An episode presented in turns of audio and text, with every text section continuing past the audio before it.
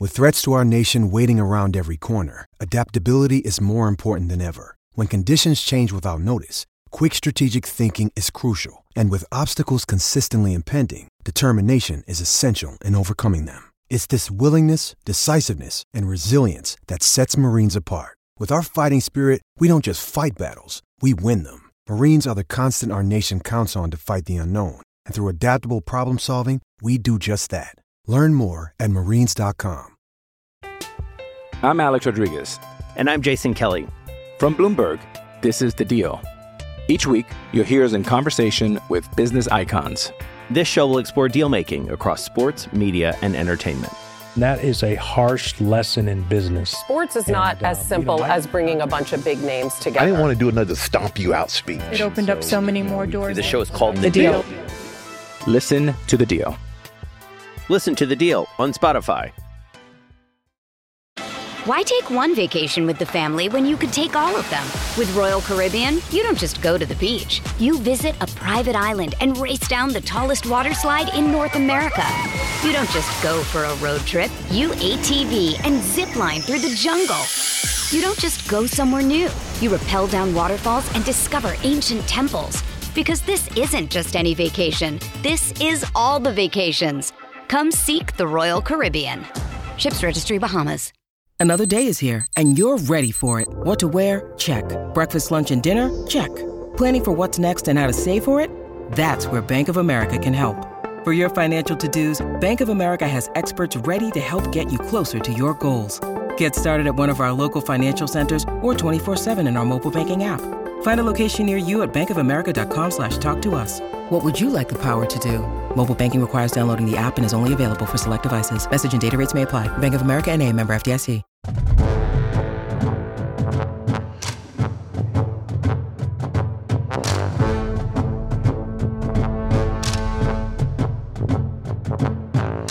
Hello, everybody, and welcome to another edition of Hang on the Holy Land, Land Grant Holy Land's flagship podcast. I am your host, Gene Ross, and joining me, as always, is Josh Dooley. Josh, how are we doing on this fine, chilly Tuesday evening? Yeah, I'm feeling it here in Columbus, too. Uh, it's getting chilly, but the news boards are hot, so um, and, Buckeyes. The the Buckeye sports teams are hot too. So we got plenty to talk about. I'm ready to roll. Yes, I love that. The, the weather is cold, but Ohio State is hot in the streets, uh, on the courts, on the fields, on the recruiting trail. It's everything's coming up Buckeyes right now, which we do love to see. So uh, you know, kind of taking a step away from what we usually do, and it's usually football focused here on on Hang on the Holy Land. We're going to start out with the basketball team who just returned from their COVID pause this weekend.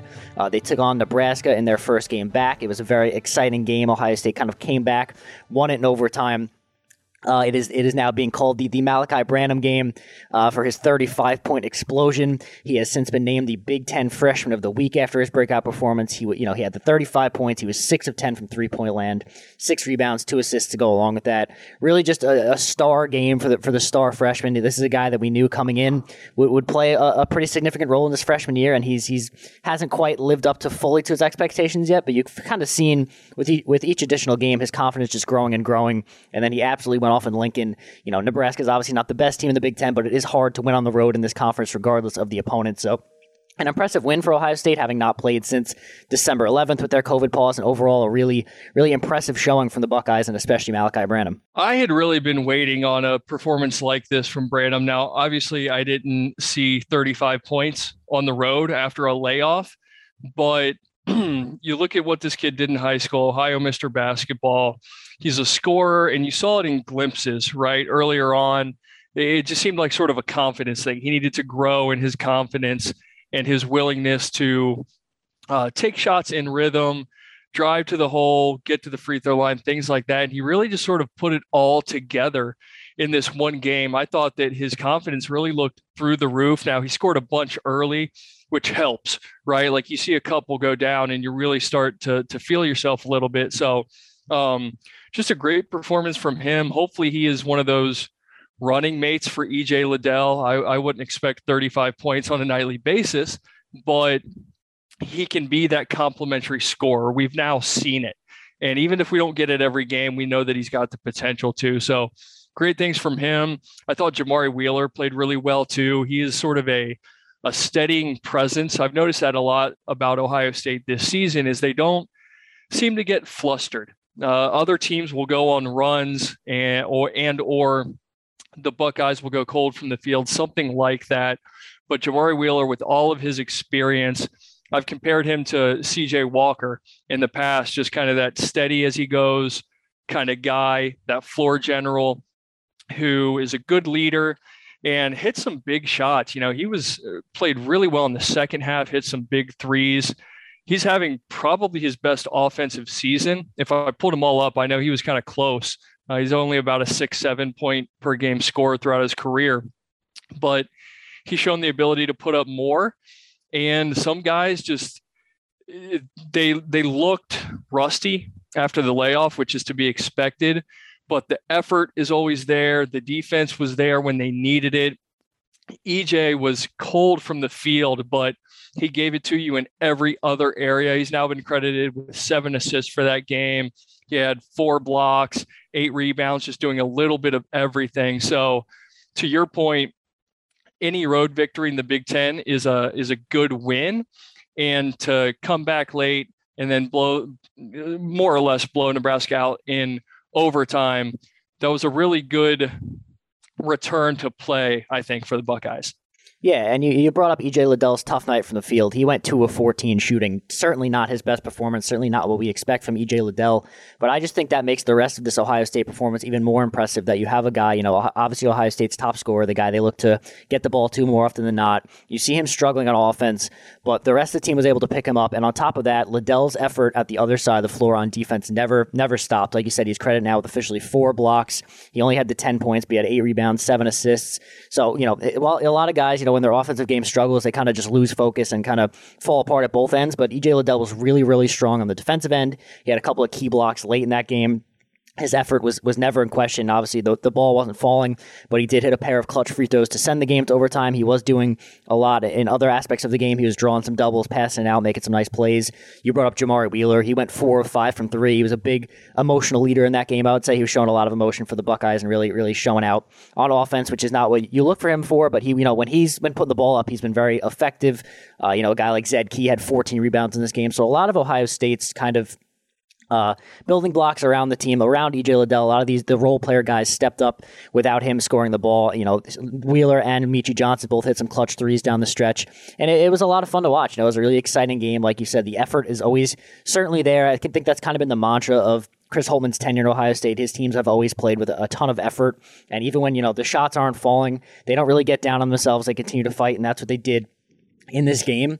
And uh, it, it, was, you know, like yeah, it's it's it's good to win games. The Big Ten, it's not. It, no, there is no easy stretches in this conference, and so to win on the road, coming off that long pause and doing it in the way they did was certainly impressive. And you know, in the latest mock here, I'm seeing from Fox Sports, they have Ohio State as a projected two seed in in the the March Madness bracket. So this is a team that you know maybe not a, a bunch of people expected to play well this year, especially after losing Duane Washington and not having a lot of other clear scorers on the floor outside of EJ Liddell. But they've done a really tremendous job. The young players have stepped up. The veterans have been good leaders. And, you know, speaking of veterans, they did this all without Kyle Young, who's a big glue guy for this team. So, all in all, a really impressive win for Ohio State. You know, you're not going to look at the box score at the end of the year and say, oh, wow, that, that big win against Nebraska for Ohio State. But I do think this was important for the Buckeyes. You know, a lot of, a lot of stuff that happened is good for this team. A lot of things they could build on. And, and moving forward into the Big Ten schedule, I think that they could, they could use a lot of the things they learned in this game to, to help them out in the long run. Yeah, and I think they're capable of working themselves up to a, you know a top two or three seed. That granted, that's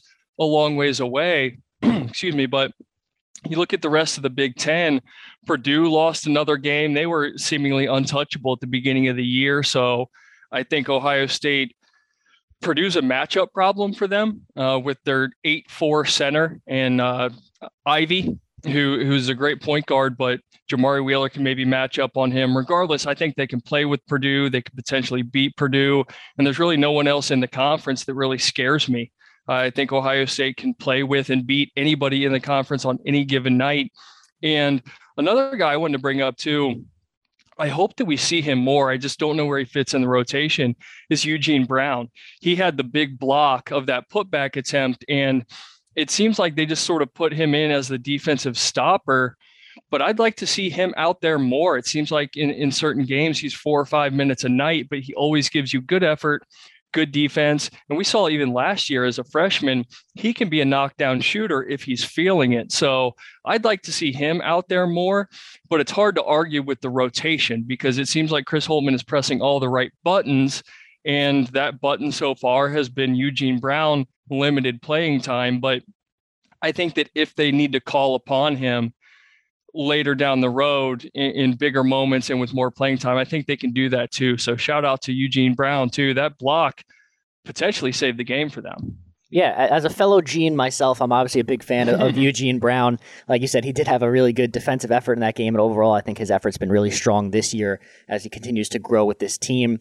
Uh, you mentioned Purdue, who is obviously the, the, top dog in the Big Ten right now, and and I think it is correct in what you're saying that Ohio State could beat anyone at any time because you see a team like Purdue, they go they go and they lose at home to to a team like Wisconsin and and you know oh, Wisconsin's a team Ohio State's already beaten this year. So I think the Big Ten is just going to be a slugfest as it is usually. I do think Purdue is still the team to beat. You know, Jaden Ivey, Trevion Williams, like they have they have absolute studs on that team, and I think they are a really good basketball team. But they do have their stumbles sometimes. They also lost that game to Rutgers on that crazy buzzer beater, so they're certainly not unbeatable you know, Illinois is still really good.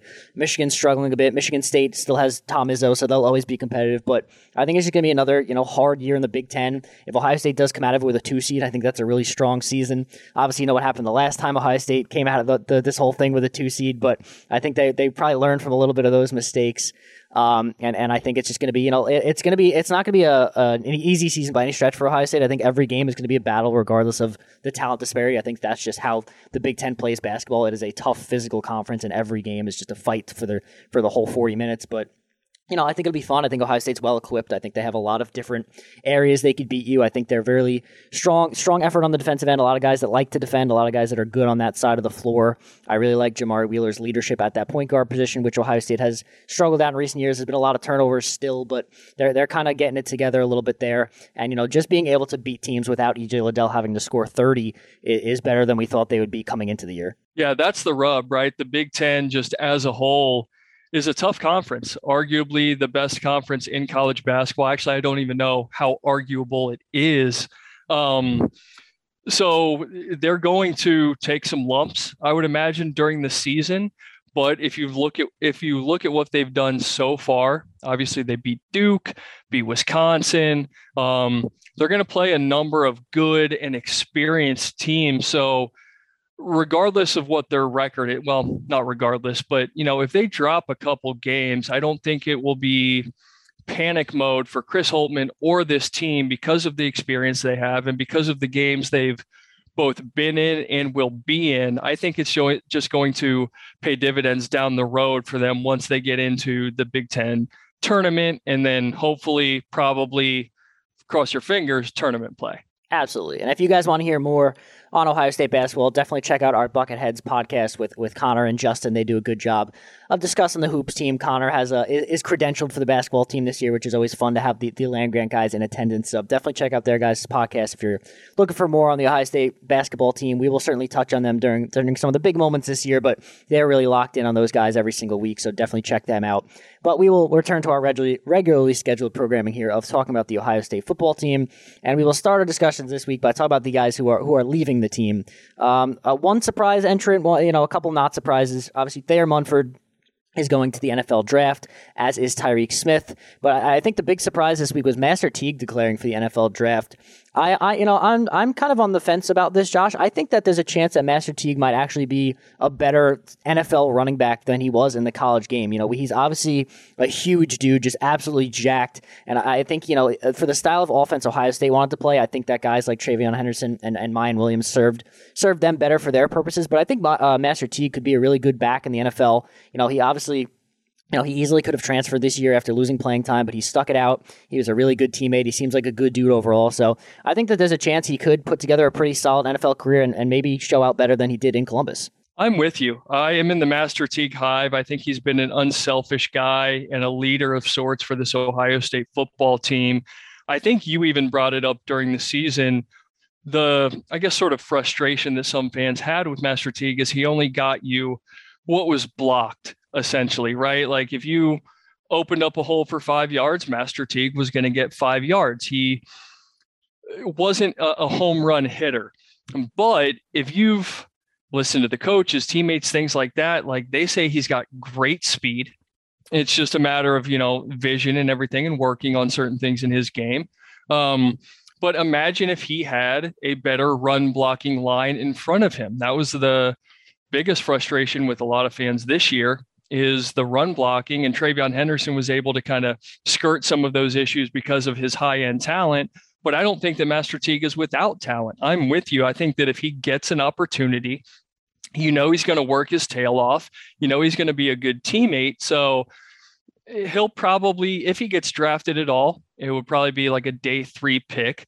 But if he gets into camp and he works hard, and he practices hard, and he shows some coaches some things, then I think he can stick. You know, look at a guy like uh, like Rod Smith, played for the Buckeyes, and he was up and down the depth chart. Really never got an opportunity, and he hasn't been a great running back in the NFL, but he's had he's been able to stick because he plays on special teams. He does the unselfish sort of things, plays a bit of a fullback role at times.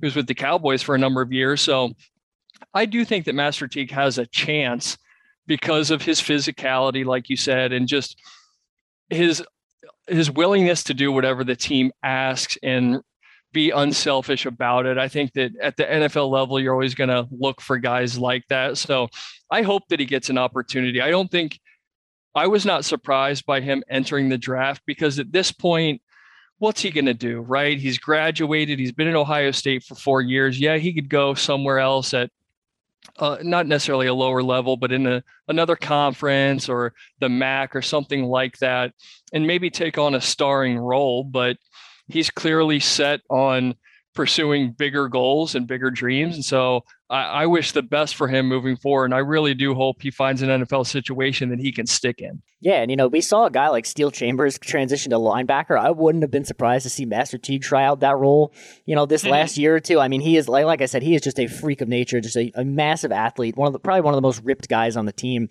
And yeah, like you said, you know, maybe, you know, it may be of benefit that he didn't run as much this year. Maybe he goes into the NFL with fresher legs. We see how quickly a lot of these star college running backs burn out in the NFL because they're just they're just worked into the ground. And maybe a guy like Master Teague who has a little bit fewer carries under his belt is better suited for for that league. And and yeah, like you said, you know, if he's a guy that if you're going to block five yards for him, he's going to get you those five yards. He's a tough physical runner. He's more of a you know vertical north and south guy than he is you know bounce you outside outside the tackles. But that's kind of the way the NFL game is played. NFL is all about getting those getting those four yards on first down on a run play up the gut. And I think that Master T could be well suited in that role. I don't know if he's going to be a, a, team's star number one back, but I think he could absolutely function as a team's power back, as, as a goal line sort of back. And I think he could carve out a little niche for himself in the NFL. So I'm also, you know, hoping the best for Teague. I'm excited for what he he could bring to the bring to a team in the NFL at the next level, and hopefully he goes in and makes that paycheck after you know being being a great teammate at Ohio State. But you did bring up Ohio State's struggles in, in the run blocking department.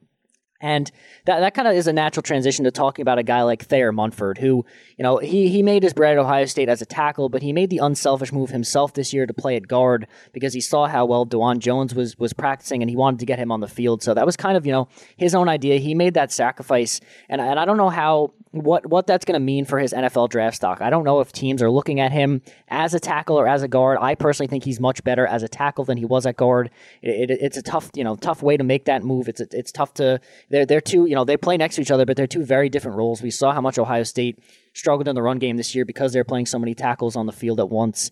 Um, so I'm wondering if that helped or hurt his draft stock. I don't know if teams are looking at him as, you know, kind of this unselfish guy who's willing to, to be versatile on that offensive line, make the moves that are necessary to get on the field and whatever he thinks is going to make his team the best, or if they're going to knock him for kind of struggling at guard this year. So I'm I'm interested to see where he lands in the draft. I don't know what teams are looking at him for, which position, or if they're just drafting him as, as more of that versatile type of guy. But I, I do think that there's a chance that he hurt his draft stock a little bit by coming back and playing guard rather than tackle. You know, he's obviously like an all American caliber at, at tackle tackle, and he just wasn't that at guard. So I'm very curious as to where Thayer Munford lands. You know, he was he was a really great player at Ohio State. Maybe struggled a bit at, guard, but it wasn't his natural position. And I, you know, I'm it's going to be interesting to see what happens in April.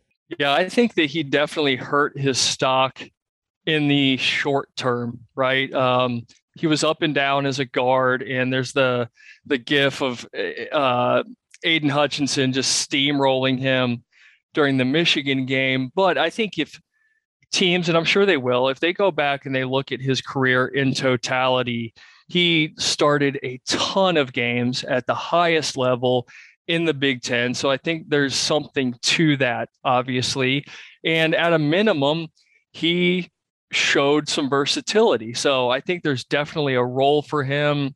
I think maybe day two is probably the earliest he goes, whereas before the season, he may have been a, a, late round one guy. I'm not real sure. I don't remember some of the mocks I looked at before the season, but uh, he's going to work. He's going to be a great teammate, just like Master Teague. And he at least has the game film, some this year, but much more in previous years um, that, I, that I think and I hope teams will look at.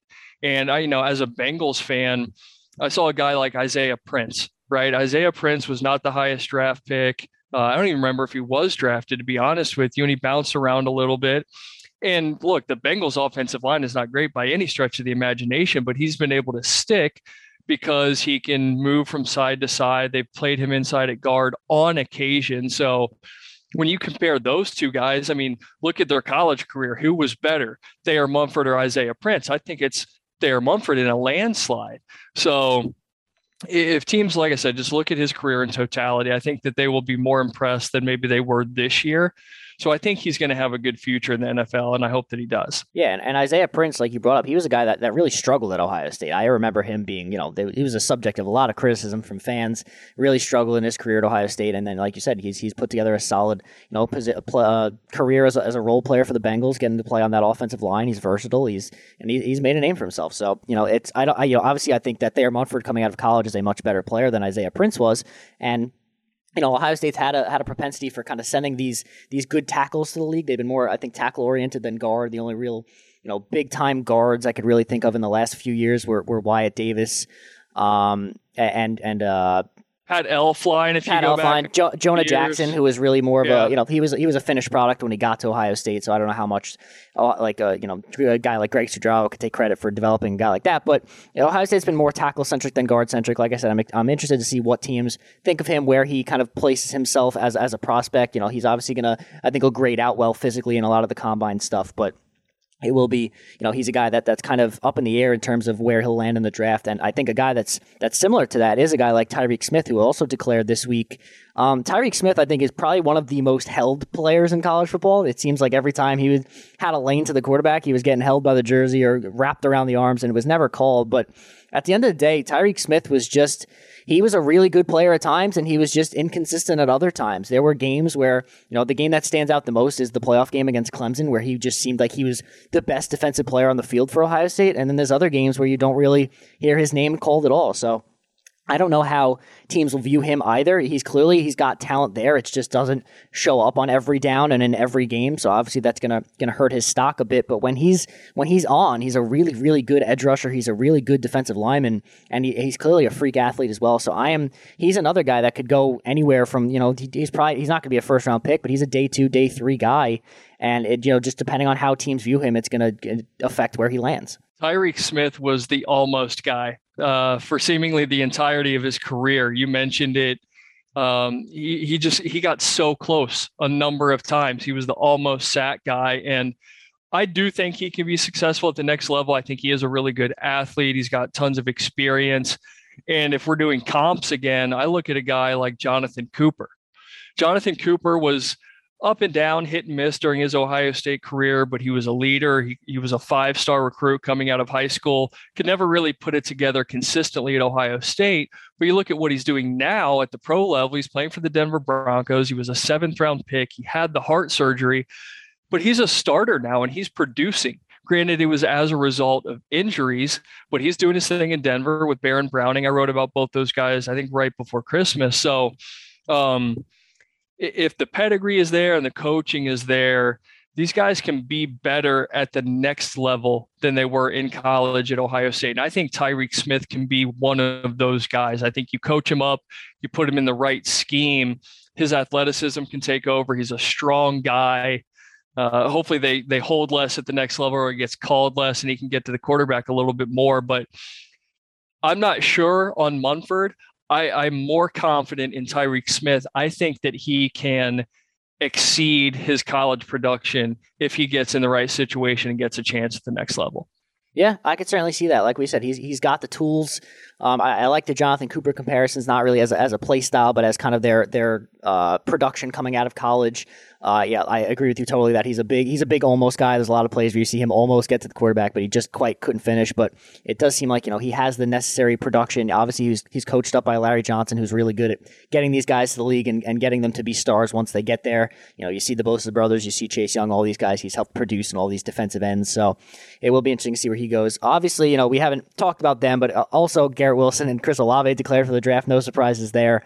Um, both of them will likely be first round picks. I have a couple of mocks here, Josh. I want to see what you think of some of these these projections for a few of these guys. Uh, the the PFF mock, their latest one, only has the first round. Uh, the first wide receiver they have coming off the board is Garrett Wilson, going at number 13 to the Browns, which I'm sure a, lo- a ton of Cleveland fans would love. Uh, they have Jameson Williams as a second receiver going 15 to the Saints, and then they have Olave at 18 to the Raiders. Uh, Pro Football Network has a three round mock. It's, it's pretty similar with those three guys going in that order, just to different teams. They also have Wilson at number 13 to the Browns, but they have JMO going to the Raiders at 18, Olave to the Pats at 22. And then in the later rounds, they have NPF going 56 overall to the Cardinals. So that's a second round pick.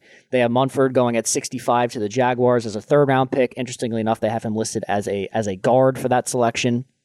Uh, they have Zach Harrison, who hasn't yet declared for the draft. They have him going at number 79 to the Texans, a third round pick. So if he's getting third round grades by some of these sites, it'll be interesting to see if he thinks that he could play, you know, if he comes back for Ohio State for another year, if he could play himself into a first or second round pick, or if he's he's happy with a, you know, a day two, a late day two pick. I think that that's the biggest decision left for Ohio State among their players and, and draft the decisions. Um, and then finally, they have Haskell Garrett going at number 82 to the Raiders, so later in the third round. Uh, any of that surprise you, Josh, or is a lot of that just pretty much line up with what, what you think these guys are coming out of college? Uh, just because you brought him up last, I was surprised to hear Haskell Garrett's name mentioned. Honestly, as early as it was, as a potential third rounder, I I love Haskell Garrett and what he did for this program. He showed a ton of toughness. He's a he's a physical run stuffing kind of guy, but I, I think he's a little undersized at the next level. I mean, he's barely scraping six feet tall. He was a little bit banged up this year, although Ohio State didn't really divulge the extent of his injuries. But I could see him being more of a day three guy, although I hope he's, you know, drafted sooner or at the very, very least find some success. Um, the receivers, I hope that Garrett Wilson never gets anywhere near Cleveland but it would be a great pick. And I think he's going to be a home run regardless. I think he can do it all. I think he can play underneath. I think he can take the top off. I think he's got great hands. You name it. I think he can be, gosh, I don't, I don't know if he's in that Justin Jefferson, Ja'Marr Chase sort of atmosphere, but I'm not saying he isn't. I think he could be a superstar at the next level eventually. Chris Olave, I think he's definitely deserving of being a first round pick, but I think his success is going to be dependent upon situation. I don't know that Chris Olave can be like a true bona fide number one dominant wide receiver. I look at guys like Davante Adams, AJ Brown doesn't necessarily have the stats, but he's just like that big physical monster. Julio J- Jones, when he was healthy, and then like I I don't know that Chris Olave has the athleticism of, of like a Ja'Marr Chase, who I already brought up. But I think if he lands in the right situation and he can be more of like a one B or a number two guy, I think he can be great. I brought up like the the Packers and the Saints. I think in a previous pod, if he can go and be the the complementary wide receiver to a Davante Adams or a Mike Thomas or a team that needs a good complementary piece, then I think Chris Olave can be wildly successful. I think it really just depends on the team. You mentioned he was mocked to the Patriots in one of the drafts that you brought up. I think that would be a great situation. They don't need a 1500 yard wide receiver to be successful. They can still find a guy who's going to give you a thousand yards and 12 touchdowns. Um, but I don't want to short sell Chris Olave's speed or athleticism either. Maybe maybe I'm wrong. Maybe he can be a bona fide number one. I just see him more as like a a one B or a number two guy. Would you agree with that? Yeah, I, I really like the the I, I you know I'm in on the Packers having a Davante Adams Chris Olave tandem. I, I, think I think you are correct. You know I think they're both going to be really good in the NFL. I think obviously Garrett Wilson is the better NFL prospect just because of everything he is able to do. He's pretty much a, a flawless wide receiver as far as everything goes. Uh, you can't really ask for much more than what he brings to the table. Chris Olave is is a little bit more interesting. He has you know I wouldn't say he has his faults, but he's definitely not as as physically gifted as a Garrett Wilson. But he is still really really good. He runs really crisp routes. He's really solid. He catches it more often than he doesn't. He's good at running those deep routes and, and getting behind defenders and getting open. So I think a lot of that's very valuable. I think another place he would be valuable is is a team that that has a mobile quarterback because we've seen Chris Olave. You know, back when they had Justin Fields, we've seen. You know, maybe maybe the Bears are looking at a guy like Chris Olave to, to pair them up. But um, you know, we've seen a guy like Chris Olave be able to to continue his routes and kind of work back to these quarterbacks when they're in trouble. And I think that Scramble know, as, drill, yeah. yeah, yeah. As we've seen teams get more and more like involved in these mobile quarterbacks, I think that having a guy like Chris Olave who's who's done that before in the past and is really good at continuing plays and getting open when his quarterback is is in trouble, I think is really valuable for a team. So you know, I, I don't know about, about like what what teams are looking for, but you know, obviously Patrick Mahomes is pretty valuable if they they pair him with a pair Chris Olave with a Tyreek Hill or something along those lines. I think that could be a really really fun thing to happen in the NFL. Yeah, I think both those guys will be stars. I and uh, you might you might hate to hear this, Josh, as a Bengals fan, but I think that if the Browns were to draft Garrett Wilson, um, I think that they should do the, the Bengals the Bengals method where they they draft the wide receiver, then they kind of just wait, and then they get the quarterback, and they pair them up, and then you have that connection. So you know the Browns wait another year, draft C.J. Stroud, you have Stroud, you have Stroud and Garrett Wilson teaming up in Cleveland. I think that's the way to go. You know, you get the you get the star wide receiver paired up with a guy he's comfortable with, a quarterback he's comfortable with, and you really get that cooking. You know, I'm not I'm not a Browns fan. I'm unfortunately a Giants fan, but I think that would be a lot of fun for the Browns, and I think that more teams should look into doing that. I think that the pairing the quarterback with the, the star wide receiver is, is a really good way to go. It's obviously working in Cincinnati with Joe Burrow and Ja'Marr Chase absolutely going off. So I think that would be a fun thing to see. I know you would hate it, but I think it would work out pretty darn well. Yeah, the chemistry thing would be cool. We've seen the Bengals have success. We've seen other teams too. Maybe not in back-to-back drafts, but pair up guys who had previous experience playing before. Yeah, you look at uh, Tua, Tua and Jaylen Waddle too. If you want to count Tua as a good quarterback, sure. But uh, you mentioned like the Bears. If if they could get a Garrett Wilson or a Chris Olave, I don't know their draft situation. I think they're without a first round pick because of the field. oh, trade. yeah, I'm I forgot sure. they, they are because the Giants have it. I could really see Chris Olave falling into the second round. I don't think that he should, but I could see it. So maybe with the Bears situation, I mean, I think they've got a ton of holes to fill, but one of those is wide receiver. They're likely to lose Allen Robinson. They had Mooney, who, uh, you know, sort of a, a deep threat speed guy. But if they could put Olave or Garrett, well, Garrett Wilson's not going to fall, but maybe Olave does, and he ends up in the second round. I think that would be really cool. And I was thinking that this about Chris Olave. Well, I think that he's going to be wildly successful. His absolute floor is a hell of a special teamer. If you remember what he did early in his career, blocking punts, being a gunner on punt coverage, things like that. Like I said, I think he's going to be way better than that.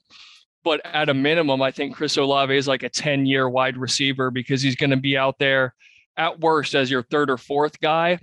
And he's going to be a willing, really good, talented special wide receiver, which Ohio State has really sort of taught that and, and preached that to their guys is you play special teams at Ohio State. So that experience, I think, will help him and a number of other guys moving forward. Master Teague may be a hell of a special teamer. Who knows? Yeah, and you know we've seen both Garrett Wilson and Chris Olave play their their fair share of special teams. Garrett Wilson obviously as a returner, and Chris Olave more as a gunner. You know the first the real breakout game for Chris Olave against Michigan a couple years ago, he had that blocked punt for a touchdown. So we've seen him do it all, and yeah, I, I like that as a as an added bonus that you get with these guys that they they both have these special teams experience, and that helps you get on NFL rosters and it helps you stay on NFL rosters for sure. The the interesting note on Chris Olave is that, like you said, I, he shouldn't be a second round talent, but this is a very very deep wide receiver class in this draft. You know, you have guys like Jahan Dotson at Penn State, George Pickens at Georgia, obviously Jameson Williams at Bama, maybe even a, like a Treylon Burks at Arkansas, uh, David Bell, David Drake Bell. London, Wan'Dale Robinson. So there's a lot of really really good wide receivers coming out of this draft. So I mean, uh, while he, you know, he's not a second round talent, he is a first round talent. But I could see, you know, him maybe slipping into the early second round because there are so many of these other wide receivers on the board. A lot of these also like very, very highly athletic receivers. And while you know, I don't want to, I feel like we're shortchanging Chris Olave's athleticism just because we're comparing him to his own teammate and Garrett Wilson, who's a freak. But Chris Olave is still a hell of an athlete, and I think he'll be a very good NFL wide receiver. And you know, I don't have any worries about their either of their careers moving forward, and we'll have to see. You know, as as we said before, um, you know, Zach Harrison still has a decision to make, but I think that other than him, I think that we're really seeing the only. I can't really think of any other guys on this team that have really draft decisions to make. I guess a guy like Seven Banks, maybe. Um, but I don't know. Is there anybody else, Josh, that you could think of on this team that has a, a real like decision to make? I guess uh, Dawand Jones could technically, but I, I don't think he would at this point. But I don't really know of any other guys that have a really big decision to make. Yeah, no, I was going to say Dawand Jones, and my personal opinion of Dawand Jones is he is more of a mauler right now. I think he needs to refine his technique. He's a huge guy, so it's natural to just say, hey, he's got the size, and that's the most important thing. But at the next level, your feet need to be great. You need to be able to, you know, win those hand fighting battles and all that good stuff. So I'd like to see him come back. I don't know if he's been projected in any of those mocks. I think he would be well served to return and come back and do this again for another year. But Harrison's interesting to me. I think that he was mentioned as a potential first rounder coming into the season. He sort of floundered a bit. He was on and off. He had a couple nice games, but he was quiet for for long stretches as well. So I'd like to see him come back and play a little bit more Uh, like of a versatile style and maybe move him around on the field. You and I have both talked about that Leo position that Jim Knowles is presumably going to deploy here at Ohio State. Maybe that's a Zach Harrison role where he flourishes. So I, I think both of those guys, Dawand Jones and Zach Harrison, would be better served to come back.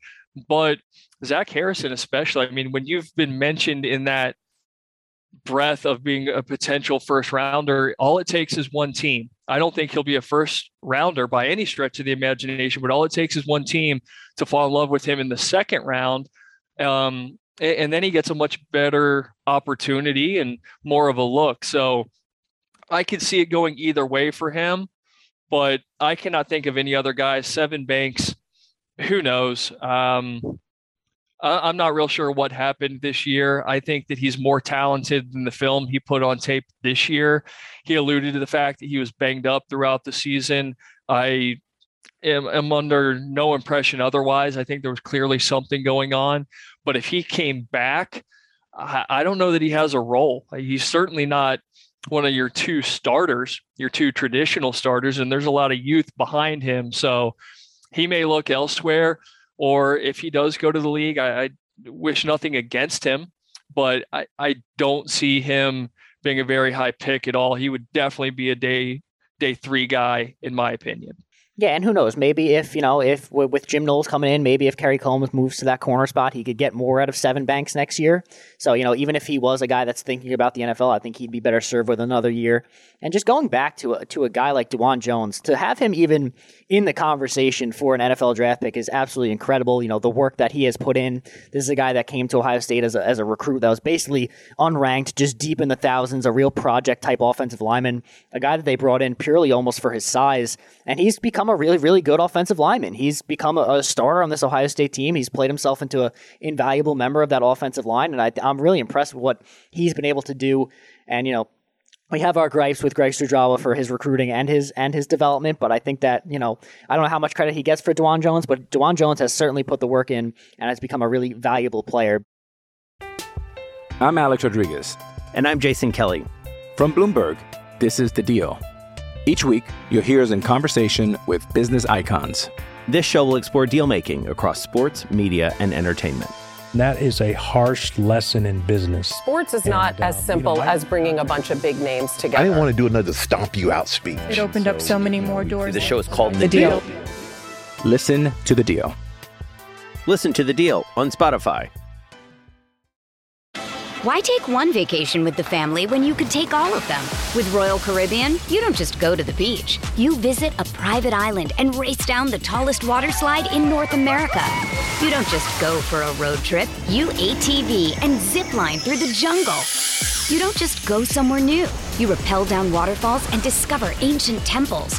Because this isn't just any vacation, this is all the vacations. Come seek the Royal Caribbean. Ships Registry Bahamas.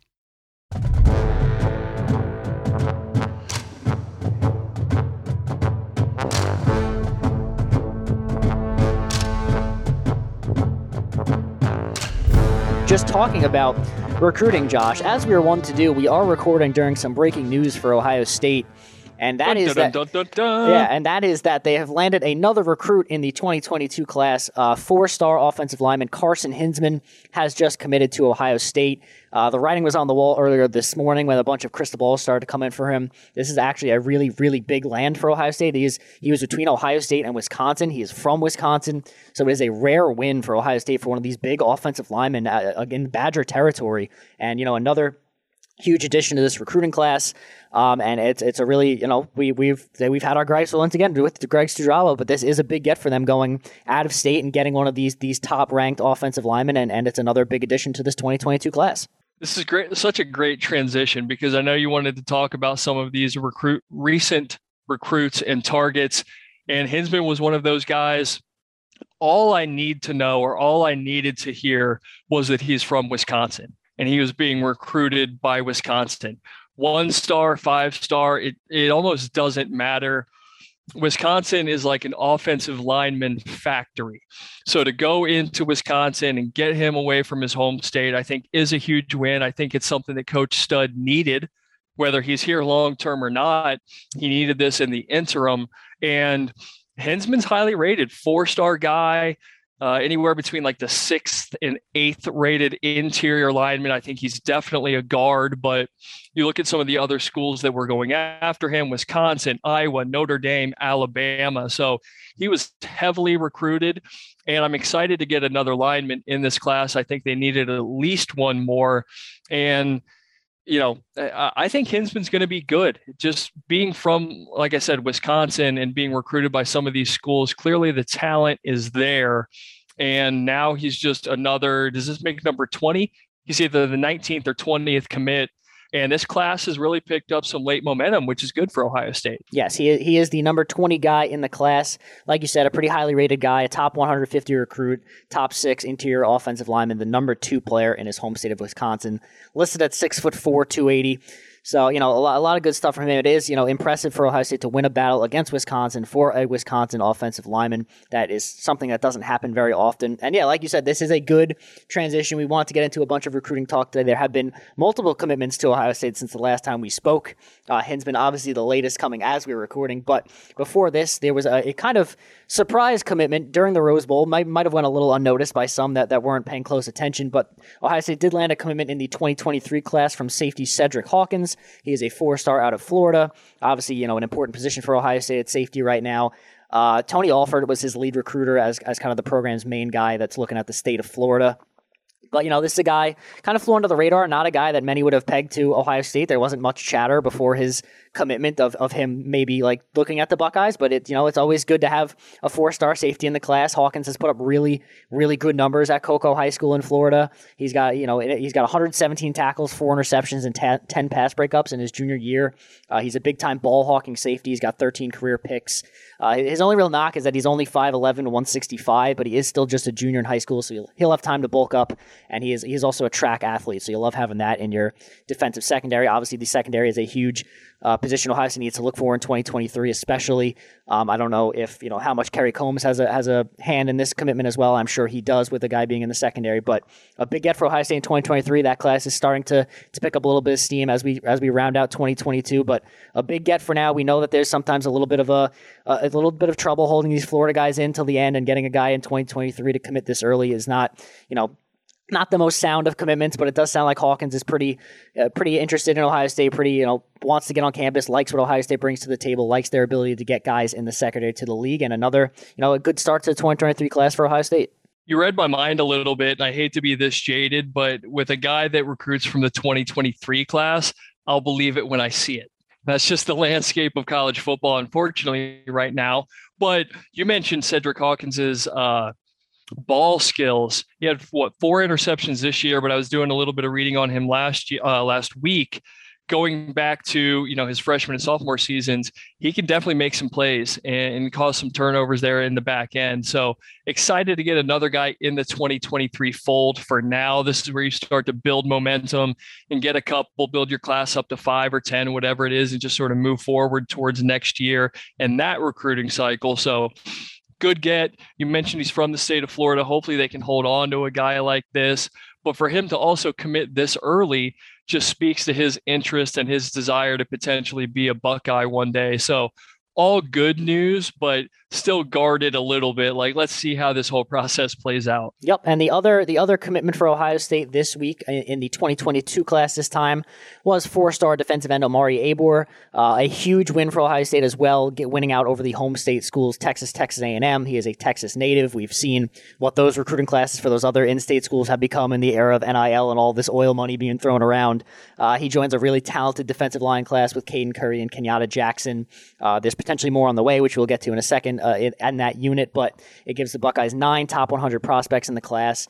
Uh, he, the Abor was at one time a, a five star prospect, but he's taken a small hit in the rankings as, it, as it's gone on. You know, these guys move up and down as, as these these things come out. Uh, but people want to see a little bit more consistency from him. But nonetheless, he's got good ball instincts, strong pursuit skills. He's got experience in both three point stance and standing up on the edge. Uh, he's listed at six foot four, 240, so he's got a good frame that he could build on and bulk up a little bit at the next level. Uh, this is a guy that Ohio State was really high on. He was one of their top targets. They're able to land him. He is a guy that is going to continue to take visits in his recruitment, so this isn't fully over until he signs on the dotted line the beginning of February, but to win out right now over these Texas schools is obviously huge. You know, hopefully he could continue to work with Larry Johnson, continue to build his relationship with Ohio State, and that they could hold on to him through the very end. So, two commitments here recently that aren't the most sound, I would say, but they're definitely both big gets in their own respective ways. And, and going out of state and getting these big top national targets is always big for, for a team like Ohio State. And here's me being jaded again. There's just something that gives me pause or concern about Omari Abor continuing to take visits and sort of feel out the process for another month now. I think that if you wait this long, you should I'm not going to say you should be committed because these guys can do whatever they want, whatever they feel is best for them. Um, but I would I would have liked to have seen him say, "Hey, I'm fully committed. Recruitment's over. This, that, and the other. I'm a Buckeye, but he he wants to see what else is out there and make sure that he vets through the whole process. And you can't knock on him for that. The player, uh, four, fourth rated edge guy, 6'4", 240, like you said, good athlete, um, good get off from what I've seen. So he, he would be a big get. I hope that they hang on to him. I assume that they will.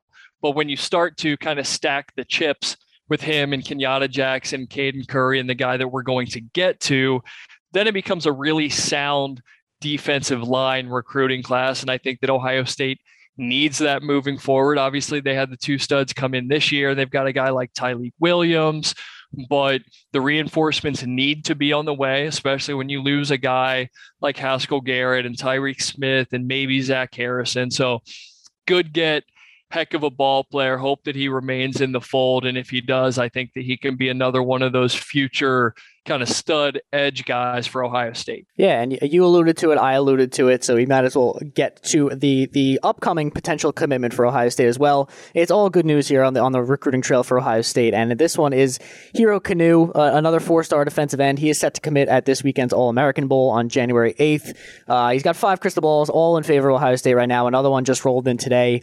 Uh, Director of Recruiting at two four seven Sports, Steve Wiltfong, has his commitment to Ohio State at, a, at an eight confidence level, so that's generally a pretty darn darn good sign. It looks like Ohio State will land another member of this this really strong defensive line class, which they needed to in 2022. You know, it was a bit of a obviously they landed the big guys in in JT Tuimoloau and Jack Sawyer last year, but there wasn't a, a ton else behind them. And so to bring in these really four highly regarded defensive ends, potentially if Kanu is to, to commit, which all signs point to that he will, um, it, it's a really good class for Larry Johnson. Obviously, you know, we've been down on the entire defensive staff. Larry Johnson has really been the only guy that we've said it's okay if he stays. So yeah, to, to have him kind of put up this this really good effort on the recruiting trail, land all these guys, and rebuild this this defensive end room for Ohio State is good to see, and, and we hope that you know Kanu is added to the fold here this weekend. Kanu is the guy that I really wanted throughout later in the process. Obviously, I'm super excited about Kenyatta Jackson. Caden Curry was a little bit of a a, a late bloomer. He kind of came onto the scene later, I should say. But Hero Kanu potentially provides just a different dynamic. Six five, almost 300 pounds. I've talked about it before. He is the most reminiscent of a guy like Cam Heyward that I can remember in a long time when you talk about that size, uh, that height, being almost 300 pounds, and still as quick and agile and athletic as he comes across on tape. I think he would be a huge, huge get. And you look at the other schools that were going at him Georgia, Notre Dame, Oklahoma, Alabama. A lot of schools wanted this kid coming out of California. Good to keep that California pipeline going that Ohio State has sort of uh, developed throughout the years. So he's a guy that I'm really, really high on. I really hope that they get his commitment in a in a week or a little bit less than that, because again, just the size and the physicality is something that Ohio State hasn't really had that I can think of in recent seasons. So you put him next to a more developed, experienced JTT Sawyer guys like that. I think you could have a bunch of uh, monsters up front. Whereas this year we we saw, like I mentioned, Haskell Garrett shorter in stature. Zach Harrison, more of like that lean traditional edge guy. You don't know how great or how well he can do in the interior battles th- this class is potentially very varied and versatile along that defensive line, which is what I'm excited about. Yeah, and in terms of just the national rankings here, Ohio State does have the number four class in 2022. It'll, it's unlikely they'll be able to to move up from that. Uh, if they were to land Kanu, their class would sit at, at 20, 21 commits with a, a team score of 304.99. Uh, Georgia is the team in third place. They're at 311.96, and I don't really foresee you know much other much other big recruits happening for Ohio State in this class outside of potentially Kanu. They were trending at one point for Christen Miller, but it looks like he's uh, looking elsewhere. So Ohio State's looking to land the number four class in the country. They would have a higher per player average than Georgia. Georgia does have 26 total commits, whereas Ohio State would have 21. Uh, we we know Texas A&M and what they're doing. They're probably going to sign the one of the one of if not the greatest recruiting class in in recruiting history. They have they have six five star commits and 19 four stars currently committed. A 28 member class, uh, way ahead of the pack here. Alabama's in second, so that kind of rounds out the top four. Um, but I don't think it's anything to scoff at for Ohio State. You know, this class kind of it, it took a little while to get going here, but they, are landing some big pieces late. They're finishing it off strong. They're landing a lot of the top guys they wanted to. And uh, at the end of the day, you know, you might have, you know, the, the only real I say negative of this was losing Jaheim Singletary, the five star corner. But other than that, I think they've done a really good job at getting the guys they wanted to. Obviously, having Sonny Styles reclassified to this class was huge. Having CJ Hicks in the fold early was huge as, as a big peer recruiter in this class and, and Captain Buckeye himself. I'm excited to see both of those guys get on campus and what a lot of these freshmen could do. I don't know how many of these guys will get early playing time, but we know there's a big youth movement going on at Ohio State right now. I'm excited for a lot of these recruits, and I think that you know overall the 2022 class is really strong. And once this wraps up, the the staff can move on to 2023 and beyond. I'm with you. I think that this class has kind of taken a hit because it doesn't have a Quinn Ewers or uh, you know a Emeka Egbuka, guys like that, the guys that they brought in on the defensive line. But it's a quality class, and you look at the top of it, especially the linebackers slash potential safety that they got in Sonny Styles go out and find me another school that got three guys like that at similar positions. There aren't many out there. Maybe Texas A&M, maybe Alabama, but they did really well, I think, where they needed to. And yes, you lost Quinn Ewers, and it, seemed like you were going to be maybe struggling at the quarterback position. Then they brought in Devin Brown, who I'm super high on. And I love that I saw on Twitter this week, he was talking about he wanted Quinn Ewers to stay because he wanted to compete with a guy like that for the title. So I love his competitiveness and his willingness to take on all comers and hopefully win a job. So I'm kind of growing on him and, and becoming higher and higher on Devin Brown. I think Dallan Hayden is a diamond in the rough. Uh, he rushed for over like 2,000 yards, I think, his junior season. So I think he's going to be a good, versatile back. You know, you're getting good wide receivers under Brian Hartline and Ryan Day. Now the defensive line, you're going to potentially add two studs to that where you were a little bit lacking with only Kenyatta Jackson and Caden Curry for a while. So that's gotten better. I mentioned the linebackers. I'm still lukewarm on the secondary, but Ohio State has talent in the room right now. So I think we're okay there. So now that we get towards the end of the cycle and the end of the process, you look at it from top to bottom, and it's a damn good class where I was I, I don't know, uh, somewhat concerned before National Signing Day that they were going to keep all these guys and, and bring them all into the fold, but they have. And you know, you mentioned it. Number four is nothing to scoff, scoff at. That's a hell of a recruiting class, and they've gone out and they've gotten positions of need, which I think is a really, really good thing. Yeah, and I, I think going into 2023, two of the positions they're going to have to look at are that secondary and then tight end. And, and, you know, to their credit, they've already landed a player at each position. They got Ty Lockwood, the tight end, a four-star, top ten at his position, and then we talked about Cedric Hawkins at safety. So they're off to a good start there. But yeah, you know, just going through the class, a lot, a lot of really good players at really important positions here. I think the wide receivers have kind of flown under the radar a bit because it's not your your typical Brian Hartline signing like the top five receivers in the country.